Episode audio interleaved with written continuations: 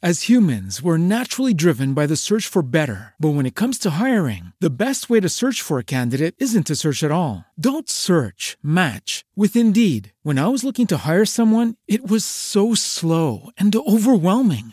I wish I had used Indeed. If you need to hire, you need Indeed. Indeed is your matching and hiring platform with over 350 million global monthly visitors, according to Indeed data, and a matching engine that helps you find quality candidates fast. Ditch the busy work. Use Indeed for scheduling, screening, and messaging so you can connect with candidates faster. And Indeed doesn't just help you hire faster. 93% of employers agree Indeed delivers the highest quality matches compared to other job sites, according to a recent Indeed survey. And listeners of this show will get a $75 sponsored job credit to get your jobs more visibility at Indeed.com slash podcast. That's Indeed.com slash podcast. Terms and conditions apply. Hey there, you wascally wabbits. Kevin Goatee here, Gutting the Sacred Cow. New episode this week. We've got Tristan circa 89 making his Gutting the Sacred Cow debut. He's from Geek Vibes Nation, and boy, he wants to tell everybody why Jerry Maguire is just plain drivel. You complete me? Yeah, to drinking. Joining me as co host for this is Random Rob, as in the 3R show, Random Ramblings with Rob. Great dude, been on the show a bunch. He's sitting in the co host chair, and we're going to see if Tristan Circa 89 can tell us why Jerry Maguire should be shown the door and not the money. Gather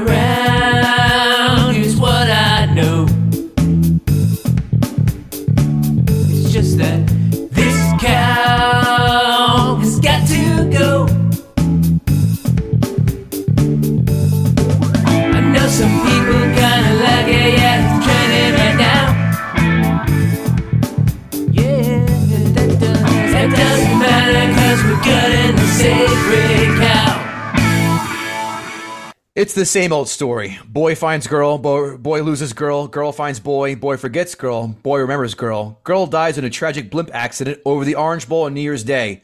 Good year? No. The worst. B Rob from Random Ramblings of Rob. What's up, buddy? What is that film? Don't make me lie to you. We're gonna know real fast if you're lying to me or not. Oh yeah. No idea, I assume. No, not not a clue. We're gonna go to our guest Tristan. What's up, buddy? How are you? Do you know what film that those lines are from? Uh, I, that sounds so familiar, but I'm just I'm drawing a blank right now. Wow, Not- so, so, soon as you say what it is, I'm gonna be like, oh, I knew that. yeah. You both are going to know it because you both have seen this movie a million times. Naked Gun. I own it. I Yes. do too. Dang it. Yeah, you own a lot of movies, a lot of bad ones too, but good ones as well. But man, everyone owns Naked Gun. How do you not know that one? It's been a ah. long time since I've seen that. I Oh, haven't you're- seen Same that here, since I was same like a kid. I really, I re- rewatch that every so often, and in fact, I watch it New Year's Eve with the wife, and boy, it does not miss a beat. It is still perfect. Kevin Goatee here, folks. Welcome to the best movie review, movie debate podcast out there, where we give a platform to those with people who have popular, un, uh, unpopular opinions, excuse me, about some of our most popular movies. Today, we've got Tristan hanging out with us today. Tristan, you hail off from the Geek Vibes Network crew, correct? Yes, the Geek Vibes Nation. The Geek Vibes group has been amazing to us. They've always supported us, retweeted us. Tia was on. Um, big fan of those guys and girls. They're awesome. Tristan has decided to do the 1996 rom com special, off quoted, never duplicated Jerry Maguire. A 1996 budget of 50 million bucks, a box office haul of 273.6 million dollars. Turn Yeah. that into 2023 money. 90.8 million dollar budget, box office haul 496.9 million dollars. That is about that is a five and a half time ROI. Not that bad, but probably I, it is a lot of money. But in the Tom Cruise, you know, universe, probably middle of the pack for what he's Oh done. yeah. Mhm. Yeah. And when you have that kind of credit to your name, you have the world by the balls, boys.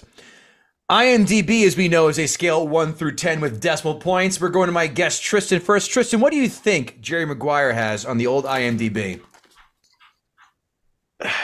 And people really like it. So it is on a scale of one to ten. 1 to 10 with decimal points. Probably has like a like a nine point five. Nine five. That's kind of high. That's kind of high, is right. But is he right, though? We'll find out. Rob, what do you think it scored? I know exactly what it is because I looked at this already. Oh, then you're going to recuse yourself because then you know the answer would be 7.3. 7.3. Wow, really? You're a Out of, bit uh, high, bit high yeah. there, Tristan. I feel like And people really sounded love it. So They, lo- I mean, that much they love 9.5 is like Die Hard, I thought, you know, yeah, yeah, you know what? You're, you're right. You're right. or and uh, that's like out of 200,000 some odd votes and shit. Yep. Let's go to the critics, Rotten Tomatoes. We're gonna go to Rob. Did you look at that score as well? Those my, my I did friend? not. Uh, Okay. Rotten Tomatoes one through one hundred. Rob, let's hear it, pal. What do you have? Sheesh. Uh, 1 to 100. Uh, I'm saying maybe 86. Eighty six. Tristan, what do you have? See, I was going to say 80. So I was, yeah, right there in the 80s. The both of you are very close, just hovering right around it. Eighty four. I'm I'm the closest. No, Yeah. he's the closest. He's the closest because I went over. Prices Right rules are in effect for this game, gentlemen. So knowing that in mind, let's go to Tristan. Audience Rotten Tomato score. What did Jerry Maguire get on the audience Ooh, score? this should be interesting. Oh, I'm, see, I'm tempted to go higher, but I'm like, uh, I don't know. Uh, I'm going to say 90. 90. Rob, what do you have? I'm going to say 93. I'm going to say you're both not anywhere, anywhere close. 79. Okay, that makes sense. Quotes I'm Mr. Black People. Oh yeah. Next, next one. You're my motherfucker. So now I want y'all to know that today was my very first time seeing this movie in full. What? Really? I've never Wow. seen this movie from end to end. I know of it. I know of the quotables or whatever. But unfortunately for me today, the version that I watched was the edited version. So I did not get all the cool cuss words. Oh. Well, let's give you another one. I'm all heart, motherfucker. Mhm. You had me at hello and the obvious show me the money.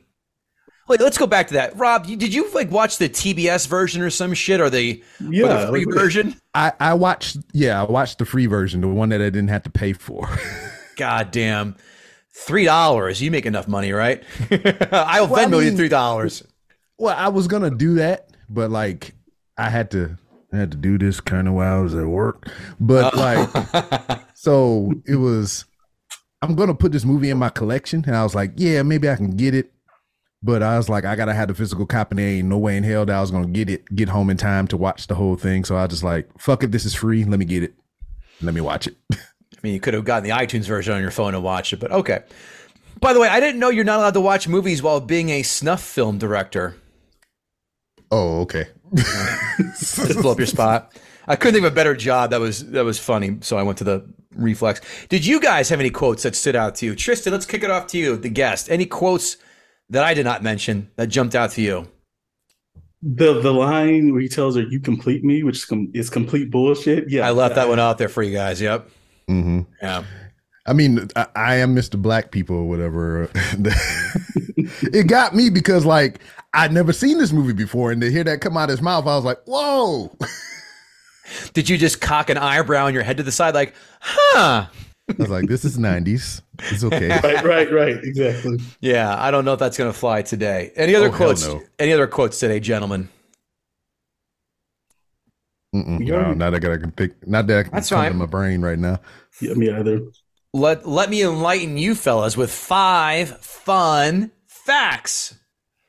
It's a lot of F's. I'm going to. I love alliteration. You should know that by now, Rob. How many times have I done Yes, your sir. show? A lot. What, do you want to take a guess on how many uh, on two guys who were pretty much doing this film but then backed out? I'll give you hints, of course. One of them is an absolute megastar from the 80s, 90s to this day. The other guy was a star, really 90s, 2000, and it's kind of petered off, but has maybe made a little bit of a, a, a reemergence. Two guys, give them to me. Which is seeking One cup. they should So- recast that. They recast that with two trans people. I'd like to see that. Oh my. So um this would be people who signed on to do the film but pulled out. What were they supposed to be the role? They were uh, supposed to be yes, yeah, yeah. I'm sorry, Jerry. They were supposed to be Jerry Maguire. Hmm. Damn, 90s. I feel like I've come across this before. Like I've read about this somewhere, but I never cared to think about anything like that. because Tom Cruise is so great, like I can't imagine anybody else playing him, but playing Jerry Maguire. But can, can, can we say Bruce Willis? You can say Bruce Willis, but I can say you're wrong. I know I'm wrong. hey, shot in the dark never hurts. Tristan, a guess, or shall I move along? okay, so can I, well, let me ask you this: like, is it somebody who, like these, you know, are these people that we would be like, wait, that person? Like, is it just somebody who's way off? Like, were they? Brandon Fraser. no, no, no, no. One one is a megastar really till today, and the other guy, like I had said, was a kind of hit his stride around uh, late '80s, '90s, and then 2000s. I'll give you more of it. He had a hit in 2000 that blew up, and that carried him for a little bit. Kind of petered off, and now has made a little bit of a reemergence. This is really frustrating me. Let's move on. Russell Crowe was the guy, was one of them. He took so long doing the script. Oh, sorry, I took that back. I'm looking at another- another part. Never mind. Forget Russell Crowe. Forget Russell Crowe. Because I wrote, I wrote, put Crowe, and I thought it was Russell Crowe. I meant Cameron Crowe. Shoot me in the face. The actor who, who was the, the- again the the megastar, Tom Hanks. Huh. Tom Hanks, he took so Russell Crowe, and I should put first names from now on. Russell Crowe, God damn it, I did it again. Cameron. Crowe took so long doing the script that Hanks was no longer a 35 year old man by the time they shot. He was almost 40 and had two Academy Awards and wanted to direct films as opposed to star. He told uh, Russell Crowe, Russell, Crowe- God damn it, Cameron Crowe said in 1997, Hanks rejected the earlier script version because he did not buy the marriage part. Yeah. Not the only one. Well, I, I, I, I'll tell you why. Once All you right, save about it. Save your notes. Save your notes. You know the drill. Uh, Cuba Gooding and Tom Cruise read the locker room scene because uh, Gooding was auditioning for the film. He said, "Am I naked in the scene?" Cameron Crowe said, "Yes." Cuba Gooding snapped off his pants and stood naked. And Cameron writes, "Come on, let's go!" Stunned and laughing as we watched, beckoned with his hands. Guba said, as in Good, Cuba Gooding Jr. said, as in, "Bring it on! Let's read the scene." And, go, and then he shouts joyously, "I'm going to get this part. I ain't afraid of nothing." And then Russell Crowe said, Action. Cruise yelled out, You got the part. Let's go celebrate. No, leave your clothes here. We'll just go right to my trailer right now and celebrate. The second half is what I made up. The first half is completely true. Uh, I can imagine that. Jonathan Lipnicki, the little kid, has a purp- has a purple belt in jiu-jitsu. I guess he likes reminding people that the human head does weigh eight pounds after he has him in a chokehold after they provoke him at a bar. Oh hell yeah, because that eight pounds is gonna to the ground. Do you know the human head it weighs lights out? Uh, I will. No, you're not going to guess this. Connie Britton was almost cast as Dorothy Boyd. They brought Renee Zellweger in last. Connie Britton was heartbroken and joked she didn't get the part because, quote, maybe because I was too tall. yeah, because that's a short motherfucker. It is. He is. He is. Last one. This is funny as hell. Cuba Gooding's dad was banned on set. Cuba Gooding Jr. talked how his dad, Cuba Gooding Sr., as if we needed to know that, didn't hold back on the set. Cuba introduced his dad to Tom Cruise, and the dad gave uh, Tom Cruise a hug and said, But seriously, are you gay or not? Cuba, Damn. Cuba later scolded his dad, saying, You can't keep your lips loose, and they move too fast. So he I mean- flat out trying to out Tom Cruise on set. I mean, hell, I mean, Allegedly. I don't, I don't, you know, that seems about brand because I see how Junior is. I can only imagine how Senior is. Yeah. Senior may be on the level of Kanye when he's got a few drinks on him. Maybe. And now, folks, let's have the audience get on the fun as we have them ask a gutter. And I lost my spot here, of course. Here we go. And the first question is from at Newark Night, Brandon Oglesby. Does Jerry Maguire count as a sports film? Second part is You Complete Me, the cheesiest rom com line. Yes, on both. Uh, this is for the gutter, Rob, not for the co host. but yeah, but uh, you know, I, I agree. Like, I feel like it works better as a sports film. Like that should have been all it was. But like, you know, I'll get to that later. But um, yeah, you complete me. It, I feel like it, it doesn't work for this movie. I mean, in general, it is cheesy, but it coming from Jerry Maguire is, is Gotcha. bullshit. So As a sports snob, this is not a sports film, fellas. This is a rom com. This is an, an agent movie. There is about exactly four minutes, maybe, of sports footage. This is not a sports film. I'm going to veto any possible attempts of overriding that idea. And I wrote my notes, I was like, this comes off like not that there's anything wrong with like romantic comedies or chick flicks, but I was like, it comes off like a romantic comedy disguised, trying to disguise itself as a sports film. But Nice try, Cameron Crowe. I'm not buying this shit. It's like, hey man, we gotta get the bros in here, and then they're Yeah. like, oh, Uh, next question at Lord Snurts. Only saw Jerry Maguire once in the theater. Most remember the frequently quoted "Show me the money." What overused, other overused '90s quotes should be put to rest? Ooh, good question. '90s overused quotes. shit. Huh. God, I'm- I've got a lot of them. I'm I'm very bad at this. How about how about "Run Forrest Run"? True. That one's any, annoying. any quote from Clueless needs to be retired.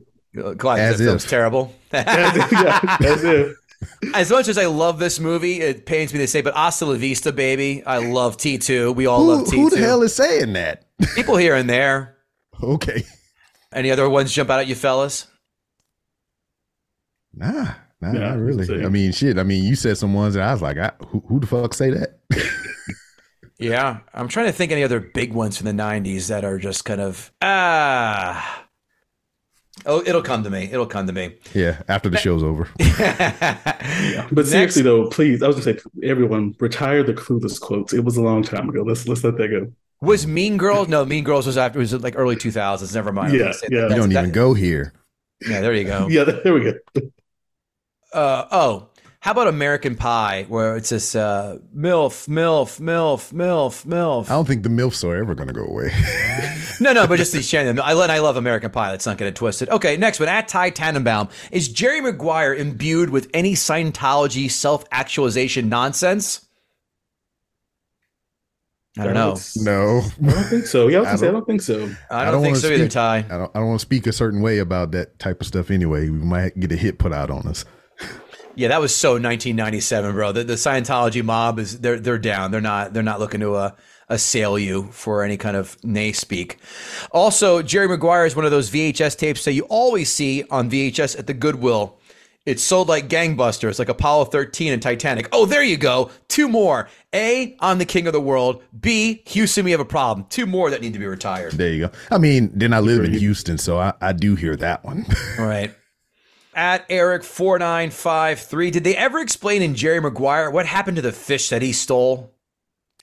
it's still in the uh, the tank. The, the Yeah. lady wound up keeping it. Yes, in Dorothy's living room. Mhm. Right. Am I also follow up? Am I the only one who laughs at the bitter, angry divorced wives club meeting? Yuck. And they wonder why they are divorced. Guess who talks about that in his notes? Me. Good. Good. I'm sure Chris, uh, uh, Tristan, you do as well. yes. How many copies of Jerry Maguire have been bought for $5.99 at Walmart? A lot. Yeah. Too many to count. Uh, you- I think they used to give them away when you walked in. Hi, welcome to Walmart. Here's a copy. With some guy with a big goiter out of the side of his neck handing them out to you? hey, man, don't talk about Jerry like that. I know that guy. And that's gonna and that's gonna do it for this section of Ask a Gutter. So, Rob, let's have Tristan. He's playing it kind of coy. He's he- those gunslingers. He's got his hand right there, but he's not ready to pull the trigger quite yet. But I think he's about ready to. Let's have Tristan do what I know he's gonna do quite aptly, and that is gut the sacred cow. I feel like you should have some visual effects, like the words just pop up on the screen and shit. I should do that, but uh, that's all done in post. So too bad you're not going to see that right now. Damn it. All right, so let's get into this. Jerry Maguire. This is a film about a, a talented sports agent who falls from grace after he has this what this this crisis of, uh, of conscience, and he decides, you know, he Mhm. writes this memo about how he wants to change his industry. You know, what, what does he say? Um, less clients, uh, fewer clients, less money, or something like that. Yeah, more relationship orientated Yeah. and everything. wants to be more relational, less transactional. Beautiful, you know, it's a beautiful idea. It's yeah, I feel like it has the makings of a great movie.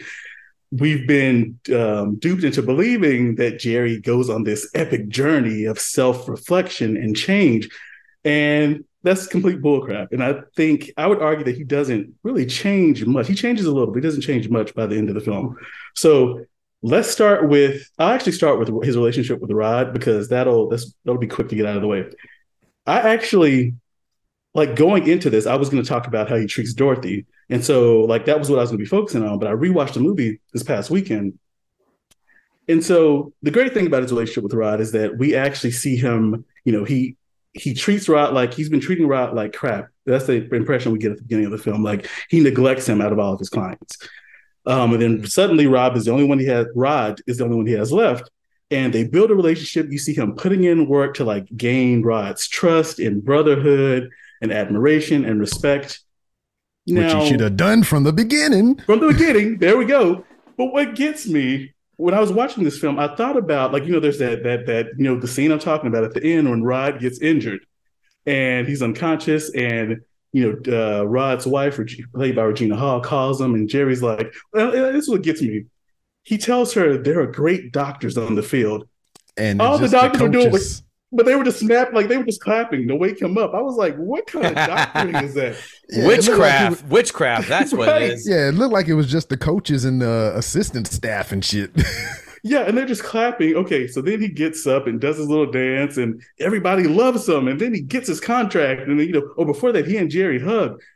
But here's what get, gets me about that scene. So at the beginning of the film, remember Jerry is visiting his client, like Steve, Steve uh, Remo, Yeah. and the guy's gotten like four concussions, and so his son, who's played by Drake Bell, goes out into the hallway and is talking to Jerry, like, "Who's going to stop him?" And Jerry's like, "Oh, you know, we could never stop your dad." And the son's like, you know, fuck you, yada yada yada. Again, I didn't realize that was Drake Bell until I watched it on Amazon. But um, so you would think with them showing that that when he's Rod gets asshole, injured, yeah. he's an asshole. But like when Rod gets injured, I'm like, so Jerry, you know, even though he bounces back, you would think that Jerry would still kind of think back to what happened to Steve. I just wanted a line where he was like, "Hey, you know, Rod, I'm glad you're okay, but we're gonna get that noggin checked out to make sure everything's good." Because again, he doesn't want him to turn out like Steve, you know. So I'm like, so Jerry, did you not learn the lesson from what happened with with Steve? Like, are you not concerned about Rod's like what's gonna happen if this happens two or three more times? And what the Jerry, like, why are you not thinking about this? Well, I Right, what mean, this this is 1996. They ain't give a fuck about none of that. well, that's true. That's true. Because I mean, to be concussed and laid ablaze on the field is a badge of honor to show your toughness in the on the gridiron and shit. But but you know, it's Right. relational. Jerry has built this relational, Mhm. you know, this gone on this relational journey with with Rod. So he should care, right? Because he's he's changed. He's a more Well, he did care. He hugged emotional- him. but I, I, you know what? Okay, so uh, you know, no, I'm not backing down off of that. No, he Jerry needs to acknowledge that he Mhm. was concerned, that he was worried. The same thing that happened to Steve might happen to Rod. I mean, the, everything that played out still could have played out the same way. I'm just saying, at least give me a line where Jerry acknowledges, like, hey, you know, again, this is great, but I just want to acknowledge that, you know, I'm concerned about you long term. I, that's what I was looking for. I mean, And I this is this like- is this is long before the Will Smith concussion doctor. I, I forgot the name of the doctor he portrayed. Tell the They- truth. Right. Yeah. They weren't doing this stuff back again, like you said, Rob, in the 90s. It was all just, ah, he's got his bell rung, even though he ran to the wrong huddle on the field, kind of thing. So I'm just, you can't really penalize it for the times that it was shot in, is my point. Uh, yeah, I mean, look at unnecessary roughness. Uh, the Last Boy Scout. I all these- rewatched last, films. I rewatched Unnecessary Roughness three days ago, and it still is an abominable piece of shit. It is. I didn't. I didn't smirk once. Sorry to interrupt you, Tristan. By my apologies. No, no, you're good. You're good, y'all. I'm still not backing down off of this though. He was there for the birth of this man's child. True. He has uh, hung out with this man and his wife. He looks to Rod and his wife as, As like a an source of inspiration, yeah. Yeah, as a source of inspiration, which we'll talk about with the problems with that in a second. But like, so that's not just he's not that's not just his client. That's his friend. That's his brother. Like they have a bond at this point. So I'm still saying that Jerry, for you not to be concerned about that that concussion and not to, I don't know, be, again, be thinking back to what happened to your one of your previous clients. Do you have Jerry? Do you give? Do you really give a shit? Like, oh, he, he got he has this contract now, so you know you're going to get your bonus. You're on your way back to being on top. Do you, but do you care about what's going to happen to Rod long term? I'm just saying. Mhm. Right. No, I mean, listen, I get that. I'll just play devil's advocate. Maguire's like, you know what? That's my meal ticket. Like, I can't have my my guy out. That's the thing. Mm-hmm. He's more worried about his own his dollar than his his client's life. And True is like, from what I get from the movie or whatever, this dude was on the downtail of his career. This was going to be his last contract, and he was going to retire soon thereafter. So Jerry's whole goal was just to get him that deal that he wanted on the end, so he can retire in uh, in lavish luxury and shit. So he didn't give a fuck after that. Once he got the contract, I mean, hey, I did my job. You know what you do for these next four years or whatever. I mean, hey, I got you your money. Right. I don't know. So maybe we'll just agree to disagree on, on that one. Sure. well, I, I'm agreeing with you. You saying he being a dick, kind of. Yeah. So yeah. Okay, you do. Okay, okay. yeah, no, no, we're not, All right. we're not disagreeing. Keep going, bud. All right, so let's talk about his relationship with Dorothy because that is the most Oh. like you know, you know, Kevin. When you were t- uh, when you were introducing the film earlier, you talked about how it was a romantic comedy. Right. Mhm. Why should people want to be like this couple? They are the most like dysfunctional, like just. Uh, let's get into it. So Yes. with Rod, so uh, you know, would you guys agree that his relationship with Rod and his relationship with Dorothy are the two most important relationships in the movie? Sure. Correct. Right. So, like I mentioned And the fish. earlier, and the, and the fish, and the fish, And the kid. and the kid. Oh. And Cush. let- so let's talk about how okay. So with Rod in that relationship, you know, he he again, that's a neglected client. We actually see him again, like I mentioned earlier, earn Rod's admiration and respect. You know, there's that scene where Rod is doing that commercial and doesn't like it, and Jerry's like, "Okay, yeah, we're gonna leave." Like you see him actually stepping up to the plate, walking the walk, talking. The, you know, he's actually uh, yeah, he's actually walking the walk um, with Rod. What does he do in his relationship with Dorothy to show that woman that he really loves her? Like, so the last conversation they have before the "You complete me" line is when um, she says, "You know, Jerry." I, she I wrote down her quote. She says, "I have a great guy who loves my son and likes me a whole lot." Yeah. Okay, Dorothy. So then for the next time you see him, he says he, he walks into the room and says hello. Mind you, she said he had her at hello. At So he- hello. At hello. So he didn't have to get to the you complete me. Mind you, she cuts in in, in, in his defense, I'll say that she actually cuts him off when he's about he says you complete me, and he's about to explain why. But like, what does Jerry do to show her that? I mean, you know what I'm saying? Like with Rod, there's actual actions that he takes.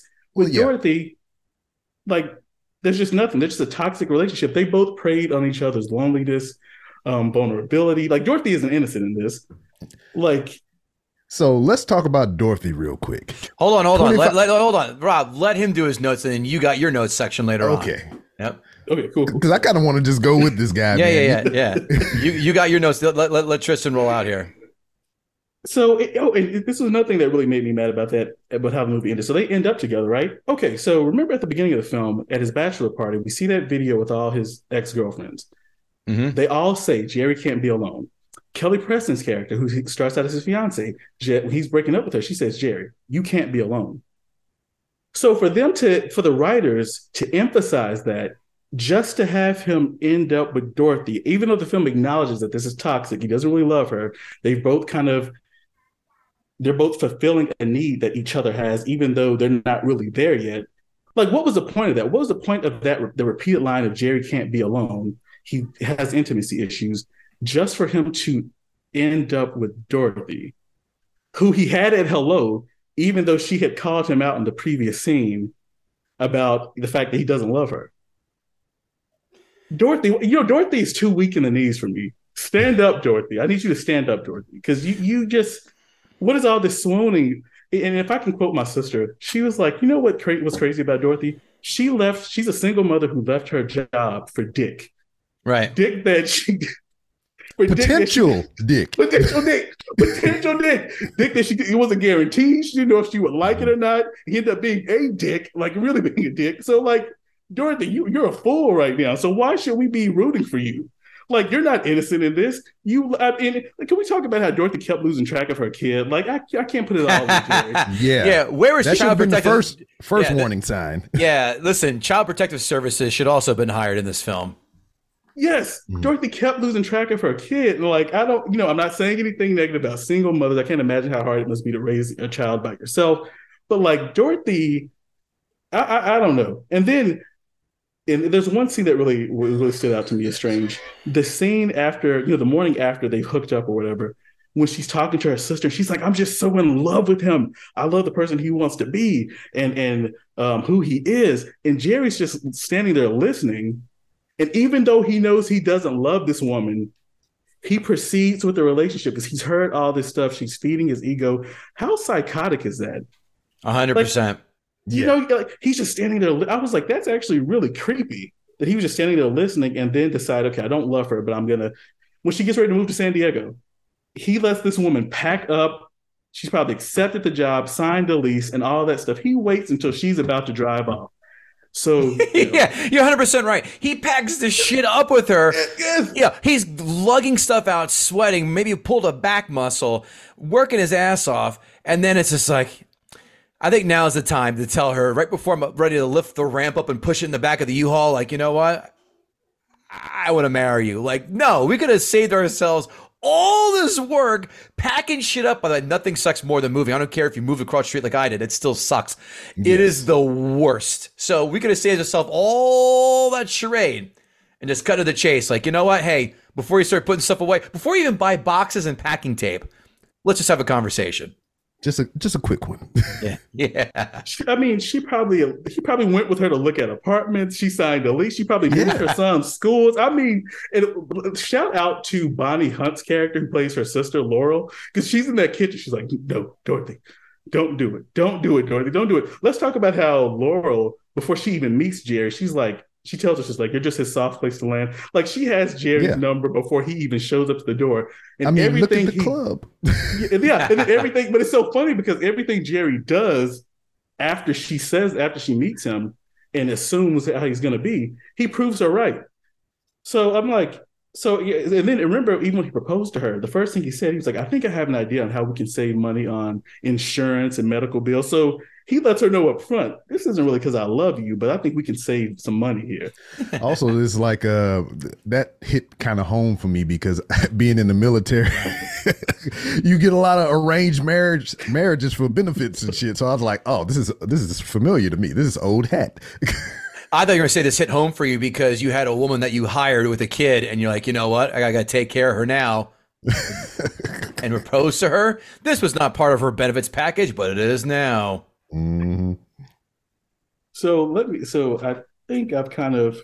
I feel like I kind of jumped around, but like, yeah, this isn't a this isn't a couple that people should aspire to be like. Like, there's nothing romantic about their relationship, even down to the end of the movie. You're like, okay, so he decides to you know go home to her after seeing Rod and his wife on the phone. But again, Jerry still. I mean, what has he shown? What is again? What has he done to show her he loves her? Like, what are the tangible actions that he takes? Because again, he apparently he didn't have to do much because he had her at hello.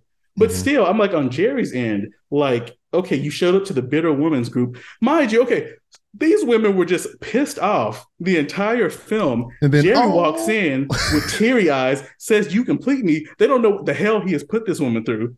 And suddenly they're all crying and, oh, it was great. Even Laurel, the sister who did not like him throughout the entire fucking movie, is like, like, wh- wh- why are you crying, Laurel? He, he, nothing that you said about him has been proven to be untrue at this point.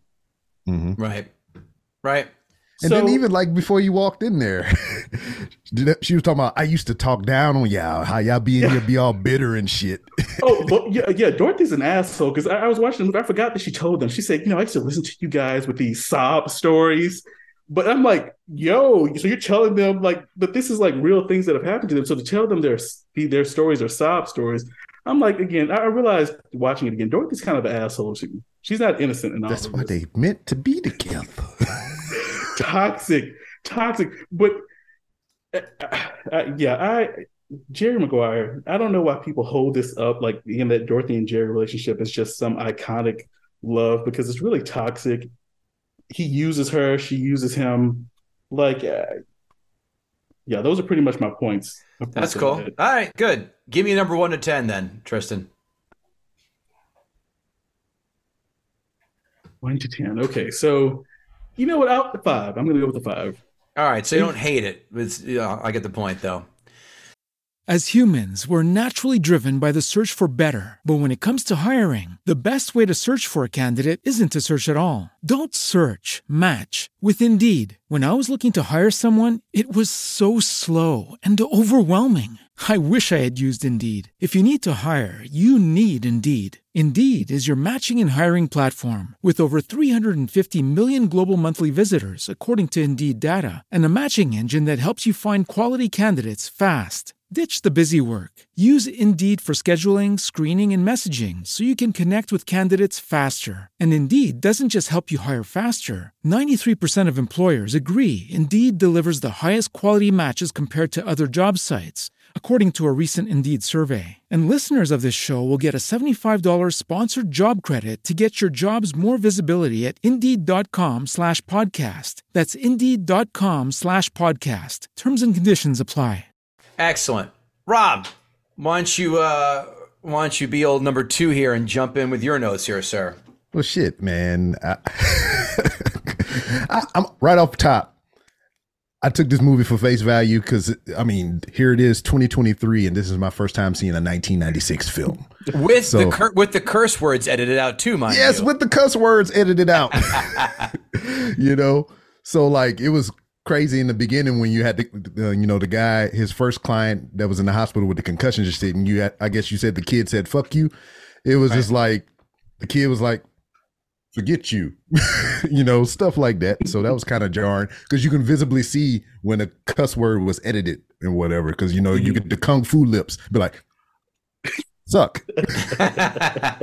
you know. But let's let's break these two down a little bit. He was 35 years old, right? Up and coming, goddamn agent and shit for this firm. And she was 25, 10 years his junior. And she already had a five year old, which would have made her what, like 20, 21 when she got pregnant or some Sure. shit like that. So in a conversation with her sister, she said she'd been with three guys in four years. So that's like from what 21 to right after she broke up with the baby daddy, I guess. Who who was that the sitter? Because I, I I misunderstood that. No, she said he died, and she asked, she said he oh was yeah, he died. really you're horrible right. You're right. You're yeah. right. You know Maybe- what's confusing though? He, I'm just real quick. You know what's confusing? The kid remembers his dad because he's like, my mom took me to the zoo after my dad died, so he remembered the zoo visit, which means he probably remembered the dad's death. Yeah. But he's, I, you know, again, I'm saying like timeline wise, I'm trying to figure out when. Yeah, this whole die, movie like- is weird. Yeah, yeah. Because like you talk about how fast they move in this relationship, but this movie doesn't establish a good timeline. Because it's just like you see you go to a scene, then you're in the next scene or whatever, and there there's no established amount of time has passed. It seems like it's all just you know over the course of day by day when it's really not. You know, so like how they move so fast in this relationship, it doesn't make sense the way it was edited. You know, so the line that stick out to me in my head when he had to talk with Rod about how he felt about Dorothy. And to me, it kind of defined his character a little bit because he comes from this world of being a goddamn a businessman, you know, a go-getter, you know, Salesman. a salesman. And his response was, I married her, you know, out of loyalty. You know, that kind of hit me, man. I was just like, damn. I was like, he he does feel enough about her to arrange this marriage so he can take care of her, his business, and even the kid because the kid has special needs. That's why they made the big harp about the insurance earlier on because the kid needed stuff. I wouldn't say his special needs. I just say his medically medical issues. I think special needs. I think something else. I mean, I, I just think he's like asthmatic or, his, or his allergies. I would say. I don't. I Well- wouldn't say special needs. Yeah, I, I I forget that that word carries heavier weight than what I meant it as. Sure. But like he he has specific medical needs. How about Right. that? That's fine. Yeah, sure. I'm with you. So I I I kind of like give him a little bit for that because you know he could have been like, well, fuck fuck that bitch, let her figure it out on her own, you know. But he kind of stepped up and uh you know helped her out in that aspect. But it's just like the dynamic between the two, I think, is because of the age gap, the 10 year difference and everything. This dude exp- experienced 10 more years of life more than this girl had, who had a freaking baby at 20. So that's, you can imagine that was like either early college or right out of high school or some shit, you know? Mhm. So it's just like this child, this, because I still call her a child because I have a kid around that age, still doesn't know shit about shit. So Does your kid climb on the on the carousel of a baggage in a in a terminal at the airport too? No, because I watch my kids. That's why. and I don't give a fuck about being a single parent, and I know it can be overwhelming. I did the shit with two kids. So I didn't lose not now one of them. So I mean, you need you need to get your head out of the clouds and everything because you could tell she was enamored by him or whatever, and she had like this girlish, childlike glee affection toward this guy that she kind of idolized, especially after he re- uh, wrote that little you know memoir type deal or whatever, because she was fucking stalking the dude essentially from the plane ride in the beginning of the movie. You know, listening in on this conversation. hundred percent. You're right. Oh yeah. You know, so it's just like, can we blame Jerry for how he treated her because she presented herself that way? you know, She made it. She made it too easy in a lot of ways. I completely agree with both your takes on that. She really, it's almost like the thrill is gone. Especially if you know when someone likes you and you're like, "Gotcha, bitch," like that kind of thing. You're like, oh, I can do what the fuck I want to do now. Like it's game on. Like once they once they show your hand, whoever show. I mean, it's shitty to say, but it's the truth. Like whoever shows their hand first loses. So you better be goddamn sure. You better be sure that they feel the same way about you before you show your shit. And the fact she's like, "Hi, nice to meet you." Here, I'm holding a pair of kings or whatever, you know, in a, in a poker analogy. Like, ah, cool. I have, you know, two. I, I have a pair of twos. I'm gonna get this bitch because she doesn't know what I have, you know, kind of thing. so did he not have any mentors in the game? You know, He I know did. He had that old that old guy kept flashing back to. Did he say that was his mentor, or was it somebody that he idolized? That was somebody that he idolized. yeah. All right, because I don't think a guy like that, if that was his mentor, I don't think he um I don't think it was his mentor. I just think it was a guy that he idolized, that he listened to, like, you know, audiobooks or read articles and shit that he wrote. And, and you might have kind of patterned his career after him because it's evident that this young 35 year old man in this cutthroat industry did not have any mentors to guide him through this shit. Because, first of all, when you have a number one pick prospect, I even know this, and I, this is not my fucking field. You sign a motherfucking contract. So this dude, mm-hmm. you know, trying not to betray his morals or whatever and just kind of want to take people at face value and their word and everything is admirable, but it's fucking stupid in business, you know? So you mean to tell me this guy that is like the top agent in this field, like, wouldn't get the fucking clue? Because I imagine that he's seen, especially the way he got fired. He knew that guy was an asshole. He knew he was working for an asshole. What make you think that like the world isn't like that to where you can just trust a motherfucker at his word to not sign this contract and shit? You know. Right. So I don't I don't understand that aspect of it. I mean, how can you be in that field and be that fucking naive? Uh the fucking pacing of this film, just the time skips, just like everything it felt rushed. And it was cold, like how you were saying how he, they went to the draft night. He went to the airport to supposed to be picking up Rod and everything. He just walked up to the man, shook his hand, left, and went off to Cushman, the number one pick and shit. Just like that's highly fucking disrespectful. And for him to stick around with a dude that would do that to you, you know, and I'm, you know, I'm paying you, you my freaking guy. Nah, that shit don't fly, son. But I don't know. that's that's probably a, a testament to like how good he was to where he would eat shit like that just to keep him on retainer or whatever. But like, still, come on, player. Uh, to play devil's advocate, maybe Rod didn't have any other options like that. Maybe Maguire was his only hope. Of True. representation. I don't mean. I don't know. I don't know, but that could be. I mean, it, it can be But looked remember- at like that.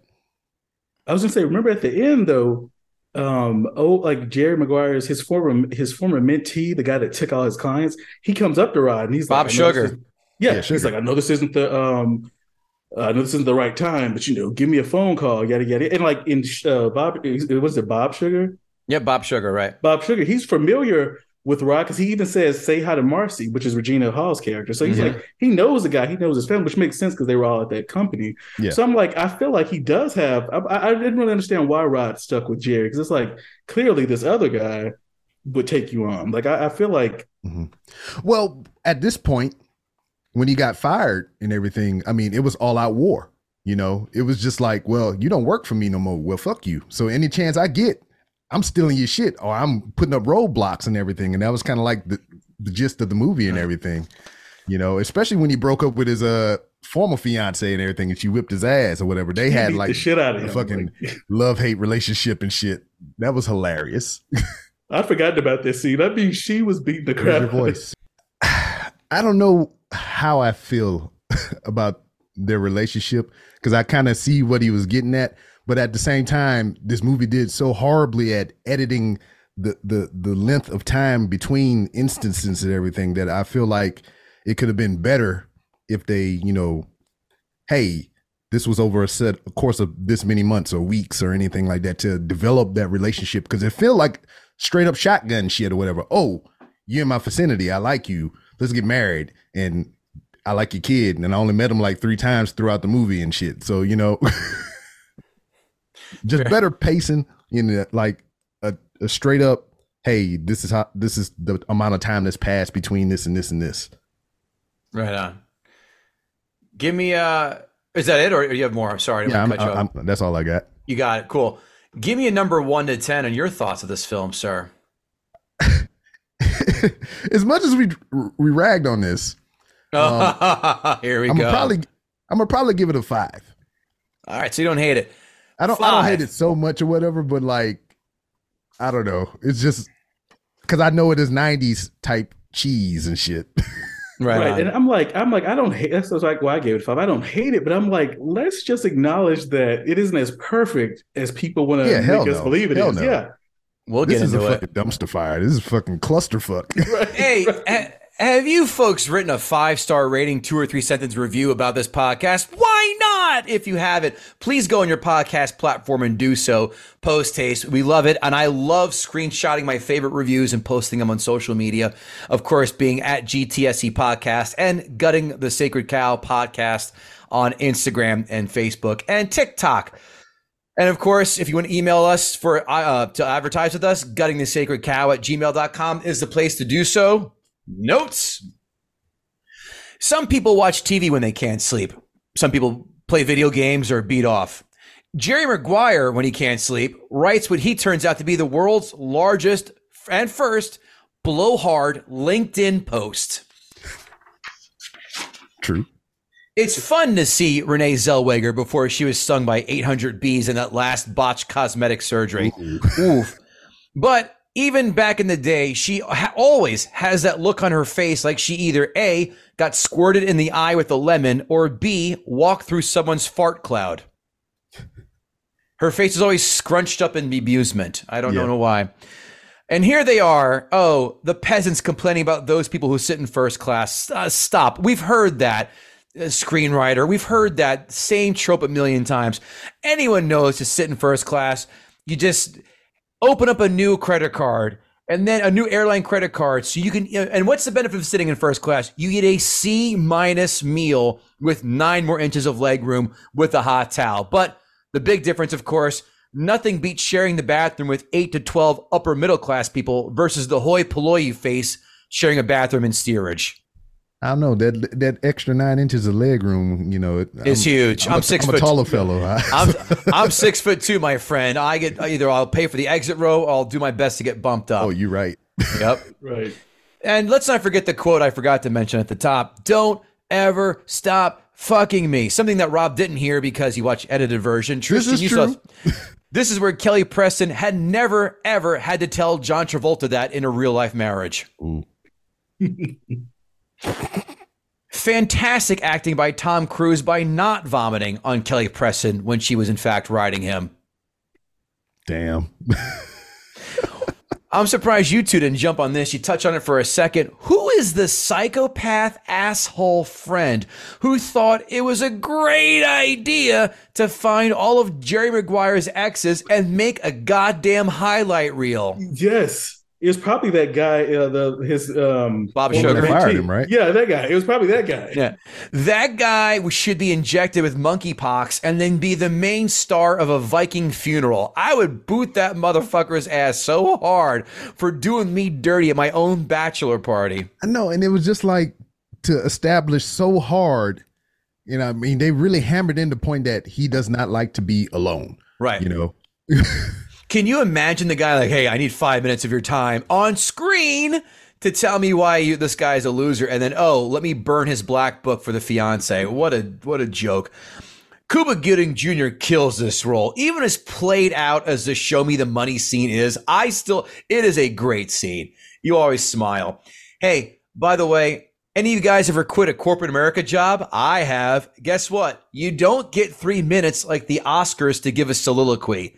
If you raise your voice, security swarms you faster than Ruby was after he shot Oswald in the in the police department parking lot in 1963. and and that was uh, another quotable that kind of escaped from this. Who's coming with me? Yeah. Right. A divorced woman's group sounds worse than running out of gas in the south side of Chicago. Or Arvida, Texas. Right. that meeting must sound like a combo of hens cackling and bees buzzing. It might not smell good either. This is the most camera time that Drew Bledsoe has received without someone mentioning the name Tom Brady. I got Rob on that one. Bob Sugar is the type of guy who walks to the front of the plane to crop dust his way all the way back to his seat in 34F. You right. I can see it. Don't want to smell it though. Kelly Preston whipping Tom Cruise's ass faster than Frank Dux whipped that African guy who had Don King's hair in Bloodsport. I'm going with a lot of deep cuts in 80s films here, folks. Oh, If you're with me, great. if you're not, I'm with you. I appreciate you.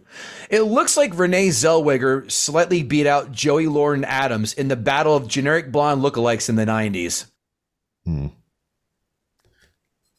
Renee Zellweger's character is 26 in this film. She looks like a hard 33 or older to me. 26 my ass. Yeah. that- Yeah, agreed. That's like the 35 year old seniors in you know high school movies, aka Teen Wolf. How many times do you think Tom Cruise asked Jonathan Lipnicki if he had a hot uncle in real life? Oh, that's fucked up. Allegedly. Allegedly. Here's one for you fellas. I don't think Tom Cruise has ever been drunk in his life based on his portrayal of being drunk at Dorothy's house. Hmm. When he was drunk, I'm like, that guy's never been drunk. Stop it. hey man, he he might be straight edge. That's fine, but his, his portrayal of a drunk was laughable at best. It's just like he was real sleepy. Yeah. And just trying to improv his way through that with the, like, ah, you know what? I saw Barfly once. Let me go through this. Another 80s film. Whoops. Hey, why does Chris, why have a Chris Elliott lookalike? Google him, young people. He's a genius. As your kid's babysitter. And there is nothing worse than a white guy who keeps trying to force feed jazz into everyone's lives. Yeah, that that uh trying to save that hair up top too. I didn't I wasn't feeling it. the the inverted the reverse flesh yarmulke. Laurel, Dorothy's sister, is like every girl at the bar who is the mother hen in quotes of the group, by cock blocking her other friends. She was always the driver of those hot friends because she can control the night's destiny because she has been too many times been marooned at some random dude's house while her friends off fucking away and she's stuck because that other friend has the keys. So I've been that friend Yep. and I've taken advantage of that friend as well. I always tell my friend, go for the driver. She controls the night. yeah. This film needs editing a lot. Yes. Who has who is the editor of this film? Judd Apatow? Uh, This- goddamn uh, freaking uh, Slap Chop was the editor of this goddamn film. It- this film is really dragging in the late second slash early third act. Call me, you know, I, I must be dense because I missed this. I'm not getting the reason they had to break up, except for the plot's need to have some kind of stakes to try to do something different for this point. I didn't see like they're just having some like basic couples arguments. There was nothing that was catastrophic or kind of irreversible damage done where they're like, you know what, fuck it. You know what? We we did we went this too quickly. We goofed up. No, there was nothing there that screamed like oof, that's bad. Nothing. Nuh-uh. So N- not at all. I mean, didn't buy that. is- it, it didn't it didn't seem breakup worthy or whatever. Being a man that's been married, what going on fifteen years is Right. just like, oh Right. man, that's like a Sunday afternoon argument or some shit. I mean, was she just uh, uh, unless she was hiding how her she has like stomach acid farts and just fart and blast off every 15 minutes that she hid from him in the beginning. Other than that, I didn't see anything here that warranted a breakup. It's weird timing here as we tape this that we just saw Damar Hamlin get hurt, and here's Rod Tidwell getting clobbered in the end zone, making a catch, and everyone crowding over him. Except no one was snapping fingers over Damar Ham over Damar they Hamlin's didn't even have the smelling salt. I was just gonna say Right. smelling salts. That was Yeah. weird. That was so weird. Right. So for all you football fans like me out there and foot and sports fans and, and sticklers for this, Rod Tidwell in real life game would get 15 yards for excessive celebration for climbing Oh, yeah. the gate. Uh, The Lambeau leap is one thing. The dude's scaling a wall. Nope. And another 15 yards for taking his helmet off while on the field. This is what happened, folks, when you have a nerdy screenwriter that doesn't have a fact checker watching doing his work. Well, I mean, they did kind of try to cover it up a little bit because one of the um, the sportscasters or whatever, Frank like, Gifford "Yeah, said, you better yeah." be careful. He's going to get a a flag for this one. NFL, especially back in the day. Now they out they allow you know celebratory dances, but back in the day they had a hair trigger. Remember Randy Moss is doing the moon? Boom, fine. Joe Horn pulling the cell phone out of a, the goalpost? Fine. So the flag. All these guys getting flagged. All right. So I dug the first two thirds of this film. It's even more though amazing that Jerry Maguire surrounds himself with a bunch of douche canoes like Kelly Preston and Jay Mohr and o- openly opines for their loss for a little bit. That last act really slowed down. It really dragged. 15 Well, minutes, half didn't pick- hour. Yeah, Yeah. The, the movie didn't pick up for me until he got fired. Yeah. After that, I was like, all right, now we doing something. Let's let's see what's happening. Right on. Uh, Cruise is, uh, and I made no bo- bones about it in many other podcasts. Tom Cruise is the best action film we've had in the last 25 years. No one can argue that. And he is fantastic in damn near everything. He bats 750 in my book. Three out of four of his films are winners. Um, Cuba Gooding Jr. sound is a talk out his nose to me. that's fine, but he makes great films and he's a fantastic producer and does his own stunts. I give him credit. Uh, Cuba Gooding Jr. is amazing in this. The little kid is cute as a button. Renee Zellweger was ah was meh. People are, are are throwing bouquets at her. Why? I didn't think she was all that great. Did you fellas? Not thought she, she was she seemed out of place to me. She was all right. I don't know if that was like a choice because she was playing a young person Right. or whatever. But just the dialogue and the inflection in the tones from all the three of the main characters, uh, Rod, Jerry, and uh, Dorothy, or whatever. This movie felt like it could be performed on Broadway to me. Sure. Thankfully, they don't have singing in it because I'd be out if that was the case. Singing the dialogue and I'm you cooked. complete me. Show me the money. Show me the money would definitely be a song. You my motherfucker. be like a whole bunch of dancers I- throwing money in I- the air and shit. You my motherfucker. I'm Mr. Black People. You know, that kind of thing. yeah, this could work. Yeah. Write it. TM TM got him to say. say. Uh, I like this film. I like it. It does not pass the remote test. Tristan, for the for those of you who don't know the remote test by now, if you turn it on the TV and you catch it at any juncture of the film, you drop the remote and say, "Well, I know what I'm doing for the next half hour, hour, what have you." This does not pass the remote test for me.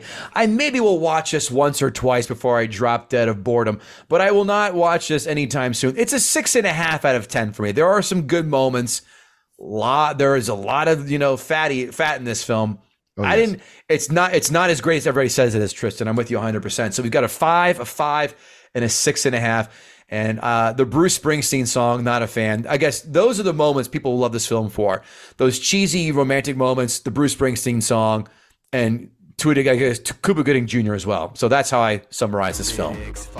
Critics, five star reviews. Jerry Maguire still holds up as a superb emotional roller coaster. No. Charming comedy and surprisingly deep meditation on intimacy, connectivity, and toxic masculinity. Wow. Okay. One, I two, three. Ugh. Stop it. God, they really loved it, huh? This dialogue is superb, bringing these relatable characters and their grounded situations an extraordinary sense of authenticity and hilarity. You can't put hilarity in the same sentence as Jerry Maguire. This is not Airplane, American Pie, Borat, Friday, I don't know, whatever your, your choices are, Naked Gun. This is not hilarity. No one's going, Did you see how funny this movie was? Stop it Stop might have had a little Yeah. more comedic edge to it if it was Sure. Hanks. I agree. Yeah. I agree. Well, uh, show me the money, Jerry. That's my Tom Hanks impression, which is goddamn awful. Next one. On the jock front, Gooding is so believable in his role as Jerry's selfish, pea brained wide receiver client that the Dallas Cowboys might consider signing him to complement Michael Irvin. this is the this is the best critics review I've ever read on this podcast because it's spot on. Wait, Rod was selfish. Did they not see the uh, like what? Rod was Wait, selfish. because like he had this pea brain on, yeah. the- on Yeah. field and with his uh you know his teammates and shit, but when he was with his wife and family or whatever, he was a whole different person. Well, and then Jerry points that out, but he's selfish in the sense of I'm all about the money and that's it. I'm not about the team. I'm not about winning. I'm about the money.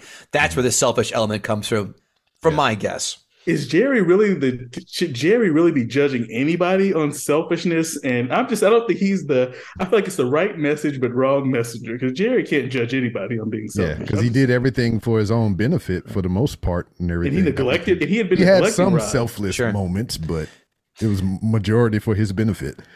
Cruise gives perhaps his most appealing performance ever in what is arguably his best movie. I'll gladly argue that this person is wrong. Nah. Shit, I like Jack Reacher. I like goddamn Slow uh, down. Vanilla Sky more than this. Jack Reacher was pretty good. The first one was decent. The second one was an abysmal piece of shit. Yeah. Yeah. It was just like, And I read the uh, books. we got you for two films. Let's hurry up and make the second one. Yeah. right on. The Minority Report is better than this. Uh, Mm-hmm. Mission Impo- Mission Impossible, all of them, and I I love Mission Impossible films. All of them is better than this. Edge of Tomorrow, better oh, than Edge this. of Tomorrow is, Yeah. bu- I, I believe by far that's his fa- my, his best movie to me. Edge of Tomorrow. I love that film. It's Yeah, so I love it underrated. Every everyone who's seen it will fight on the hill for that film because it is so goddamn good and so criminally underrated Yeah, and and they'll call it unappreciated. Live, Die, Repeat instead of Edge of Tomorrow. Yeah. Critics, one star reviews. A meandering and deeply shallow tale of spiritual redemption, built around the Teflon persona of Tom Cruise and driven by the conviction that emotions worth expressing can be summed up in pop songs. No. Lauded as a witty moral fable, yeah, sorry, lauded as a witty moral fable with a revelatory performance from its star, this romantic comedy is in fact meretricious, manipulative, and reactionary. Oh yeah, well, I think this review, eh, this reviewer is a logophile and undoubtedly a disciple of purple prose. See, we all can Google words that people don't regularly use and try and seem like a pseudo intellectual, and then when we call you on the carpet, doesn't feel so good, does it? I hate these reviewers. I hate them. Amazon five star reviews. Renee Zellweger the best actress of her generation. No. Whoa, wow.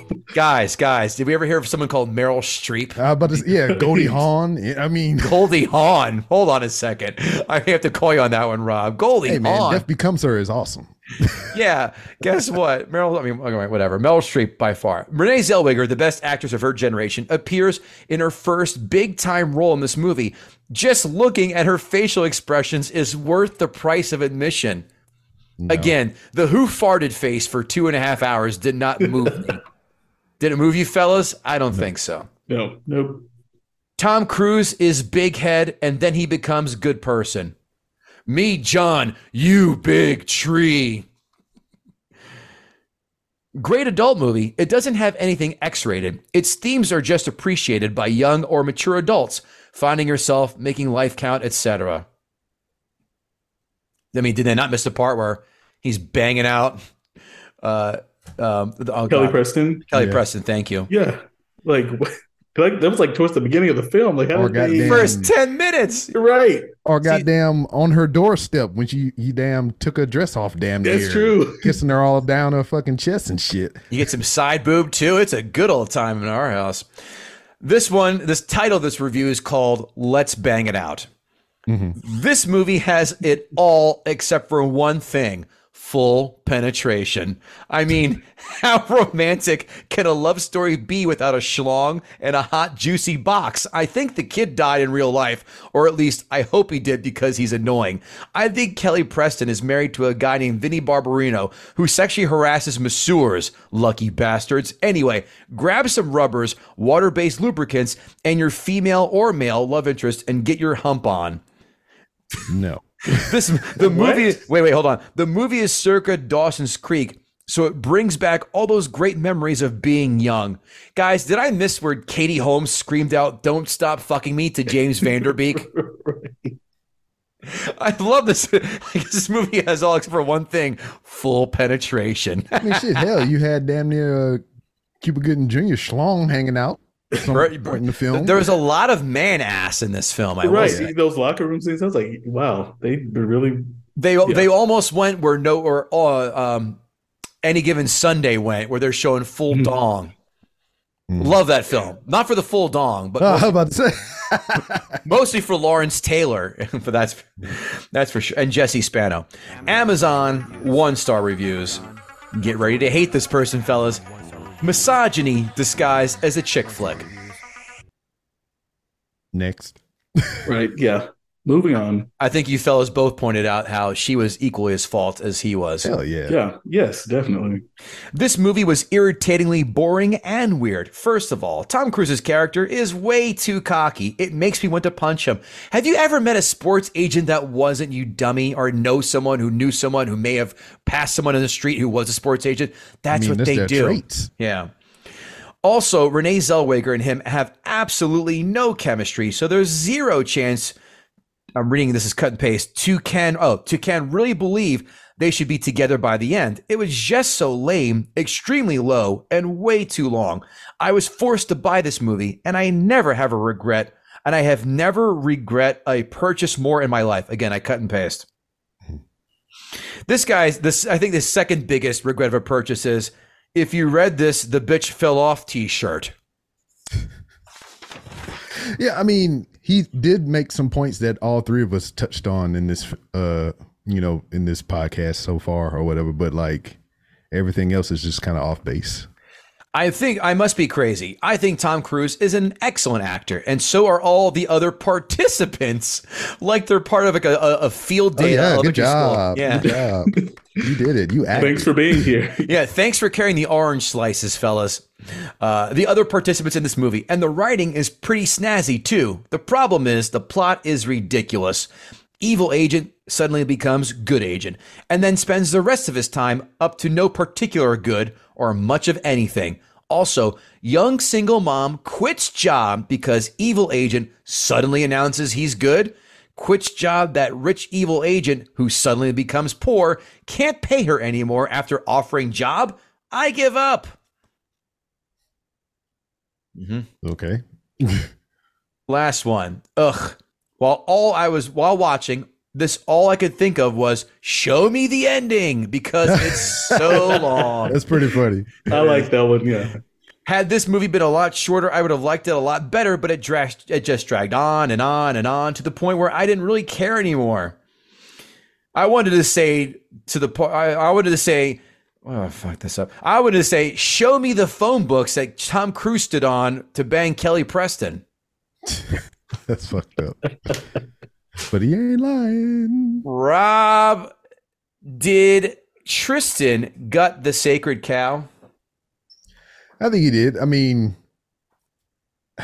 it, it's an overrated movie, It but uh, I mean, is. I still kind of like it or whatever. But it's just like the, the relationship aspect of it kind of drives me up the wall a little bit because I was just like, the- it's the editing. It's just like I need to know more. You know, the, how much time has elapsed other than the freaking two hour and nineteen minute. You know, overall movie marker and shit. I need to some delineation of time in the goddamn film. That's the problem. You don't know the time frame. I thought it was more just dragged out in parts that were superfluous. I yeah, it's just like it's it's, it's so stupid. Yes. I, but just again, playing devil's advocate, guys, I don't think there are many people out there, and, and again, Herd, that's what we call the fan group Herd. Correct me if I'm wrong. Who's out here defending this movie uh, on the hill? Like again, like us three defending Edge of Tomorrow. No one's out here going, Hell no. "Fuck you, Jerry Maguire's your shit," and I will fight you where you stand. No one's saying that. You know, the last time I heard, like for real, for real, the last time I heard somebody, No, no. How about for real, for real, for real? The last time I heard anyone talk about Jerry Maguire, do you know when that was? 1997, the year No. after this came out. No, when you asked me to be on for the Jerry Maguire.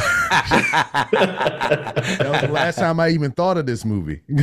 Yeah, this is something know? you're not you're not people aren't running around going, "Oh, dude, you know, Jerry Maguire's been on HBO a lot. I get sucked right in every time." No. Mm-hmm. Pulp Fiction, Shawshank, LA Confidential, The Matrix, Die Hard, Clerks, all those, Naked Gun. th- those are the ones you're like, "Yo, yo, yo, turn it on right now. It's Yeah, on." I, I'm not hearing anybody running around saying "Show me the money" anymore. I Right mean, on. I- way back when, yeah, but not nowhere near now. It has no lasting or staying power. Tristan, where can the good folks find you? What are you up to? Shout out everything that you wish to announce and promote.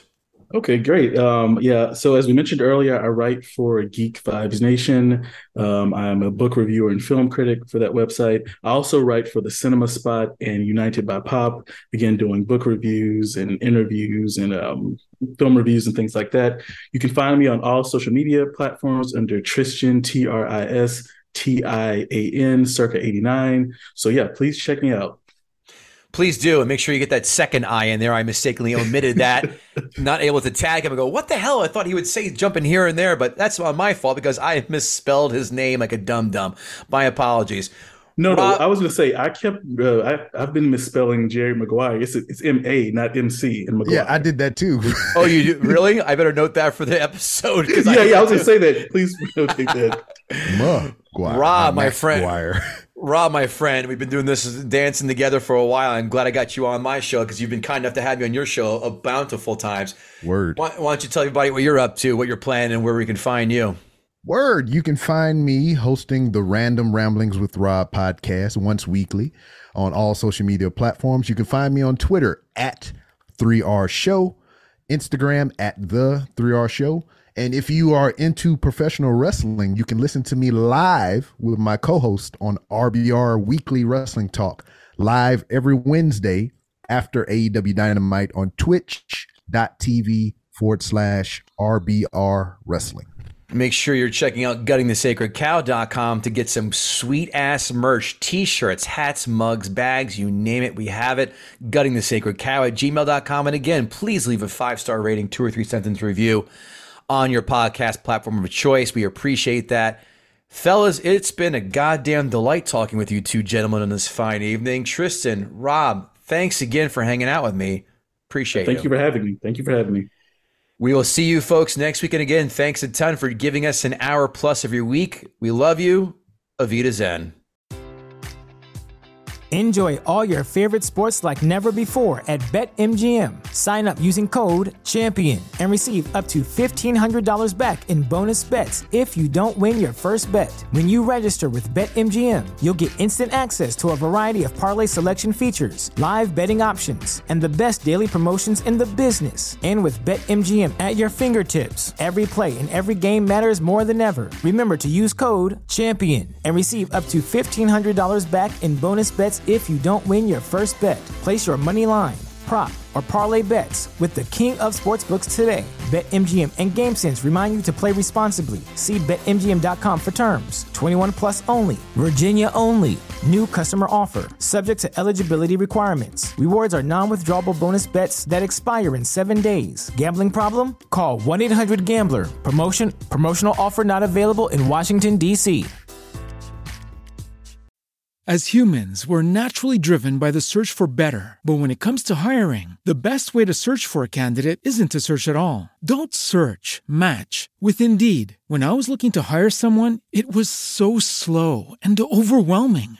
I wish I had used Indeed. If you need to hire, you need Indeed. Indeed is your matching and hiring platform with over 350 million global monthly visitors, according to Indeed data, and a matching engine that helps you find quality candidates fast. Ditch the busy work. Use Indeed for scheduling, screening, and messaging so you can connect with candidates faster. And Indeed doesn't just help you hire faster. 93% of employers agree Indeed delivers the highest quality matches compared to other job sites, according to a recent Indeed survey. And listeners of this show will get a $75 sponsored job credit to get your jobs more visibility at Indeed.com slash podcast. That's Indeed.com slash podcast. Terms and conditions apply.